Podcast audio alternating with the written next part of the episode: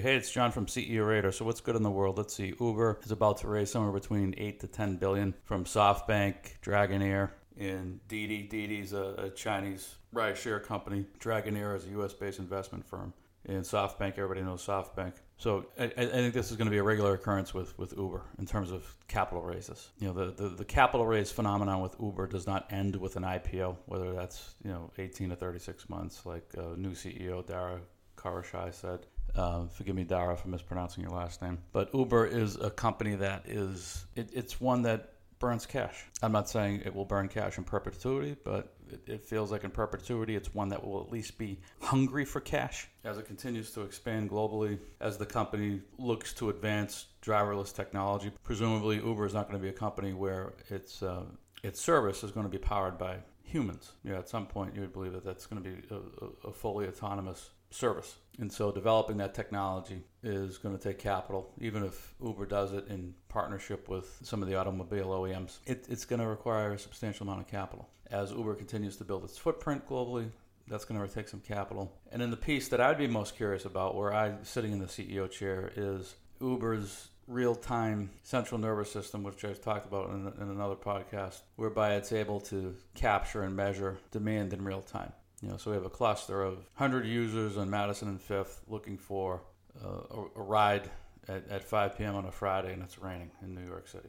So that information is valuable, obviously. And so it'll be, it'll be interesting to see how Uber potentially partners with, with others in terms of um, exploiting its real time intelligence network, let's call it, its central nervous system, as I've referred to it in the past. So if you think about a world that resembles a Blade Runner movie or a Minority Report, where you have sort of real time, smart, mobile marketing. If you think about an augmented reality world, a virtual reality world, and, you know you have 50 to 100 people looking for a cab at that instant on that corner because Uber has that data in real time you know, Uber could potentially strike some interesting partnership with marketers. I'm not sure to what extent they're already doing that, talking about that. I'm sure they've talked about it in the execution. I'm not sure where they are in that evolution. But that's the the piece of the business that I would want to grow and continue to scale and add more data to and open it up to partners to the extent it doesn't violate privacy law. So it'll be interesting to see what Dara and, and the team do on on that front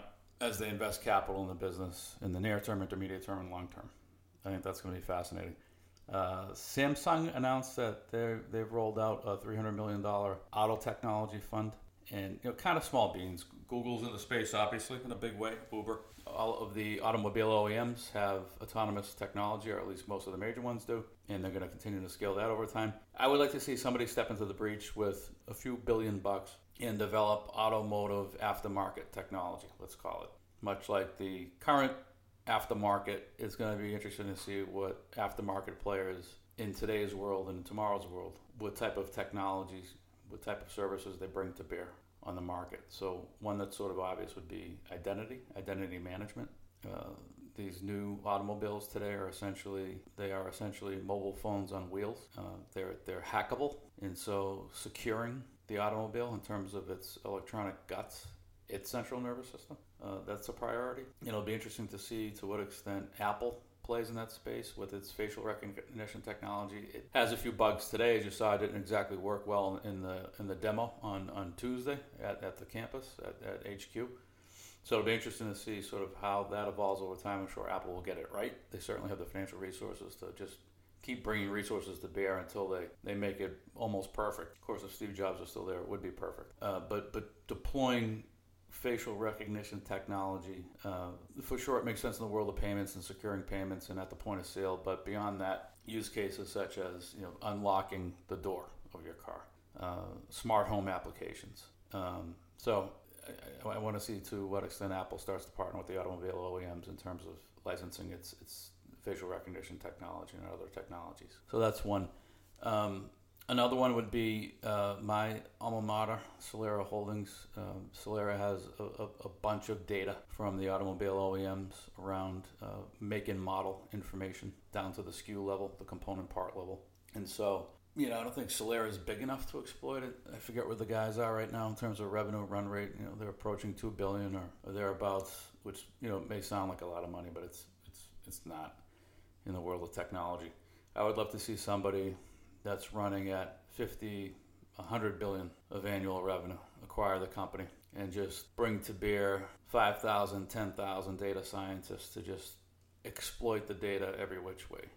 Tease every last bit of value out of the data. Run unsupervised learning processes on the data. See which variables may be correlated with other variables and see what that may mean for uh, providing value added product to the automobile OEM. So, uh, break fix information around parts, uh, stress testing, things like this. Um, part optimization. I mean, I'm sure there's even stuff you could do at the design level in terms of part design, uh, optimizing location of parts, uh, material optimization, and maybe it means taking a company like Solera and, and smashing it together with a company like ANSYS and, and merging parts information with materials information and analysis. And I don't want to get too technical, but there's, there's a lot that can be done with all of that data and analytic capability in a much larger company with significant financial resources. You know, something that's throwing off tens of billions of dollars in free cash flow a year could, could do with those two assets.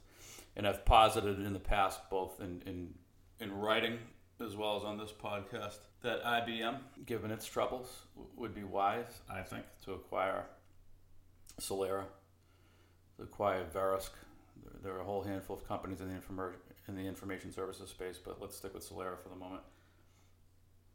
You bring in Solera, you acquire that company you let the senior team run that whole thing at IBM, given that the senior team at IBM is incapable of running a company. They may be sharp people, but they're clearly academic. They couldn't execute themselves out of a white paper bag. And uh, for that matter, frankly, I think a number of the board need to be replaced. I don't see any any real technology expertise on IBM's board. That they all appear to be friends of Ginny, uh, a board that uh, was was constructed out of central casting. I'm, I'm not sure what value they add. It doesn't look like they add much. Obviously, look at the stock performance, look at the revenue performance, look at the EBITDA performance. So IBM, go acquire Solera. Go call Brian Sheth at Vista Equity Partners and tell him you want to you want to work a deal and acquire Solera and let the team run it. Fall on your swords, do the right thing. I'm not an owner. I don't have a vested interest in IBM, long short, but do the right thing. Fall on your sword and um, and what else do I want to talk about? That's sort of a, a segue into some of the work I've been doing this week around executive compensation. It's been a, a, hot button issue since what the financial downturn in 2008, 2009. CEO compensation in particular. Our CEO Rater platform lends itself well to helping to add additional rigor to a process which lacks rigor. That is the executive compensation process. Typically, the way it works is uh, company XYZ will define a peer group of four, five, six companies, ten companies, a dozen companies in its in its space. We'll look at revs, rev growth for that peer group, profitability, profitability growth for the peer group, stock performance for company XYZ, the peer group, the benchmark, and that, that, that's kind of the, the guts of, of how a board arrives at, at executive compensation, particularly for the CEO. And I think our tool could bring a lot of value to compensation committee members on the board who are looking for additional rigor if you recall, on our platform, we have feedback uh, from employees. So our platform could be administered to employees and get their feedback about the CEO and or the entire management team. Our platform could be could be administered to investors to capture their feedback about a particular CEO or management team. Or if a particular management team does not want to disseminate our platform out to investors or employees, they could use it to perform their own benchmarking or hire us to, to use it to perform a, a, a one off benchmarking. We have 42 different attributes that we look at in our proprietary model for measuring CEO efficacy. It's a little bit more rigorous or a lot of bit more rigorous than, than current processes. And the data that we capture, it can be applied in a, in a, in a flexible manner. So, um, but where I want to see this go over time is I want to see standardization in terms of industry accepted metrics that comp committees look at when defining CEO comp. Doesn't mean you're regulating CEO compensation. Just means that there are some sort of industry accepted metrics beyond the current metrics uh, that boards should, at a minimum, take into consideration. At a minimum, should measure. I think more rigor is better than less. At the end of the day, you know, you, you pay your CEO what you want to pay him or her. But I think there are some boxes that should be checked along the way, just so investors know, hey, my, my board at least considered these elements when defining CEO comp. So you're going to hear more from me about CEO compensation in the, in the future as we go to market with the platform. I'll share with you what, what feedback I get from CEOs and boards. Hope everybody has a great rest of the week, and we'll see you over the weekend.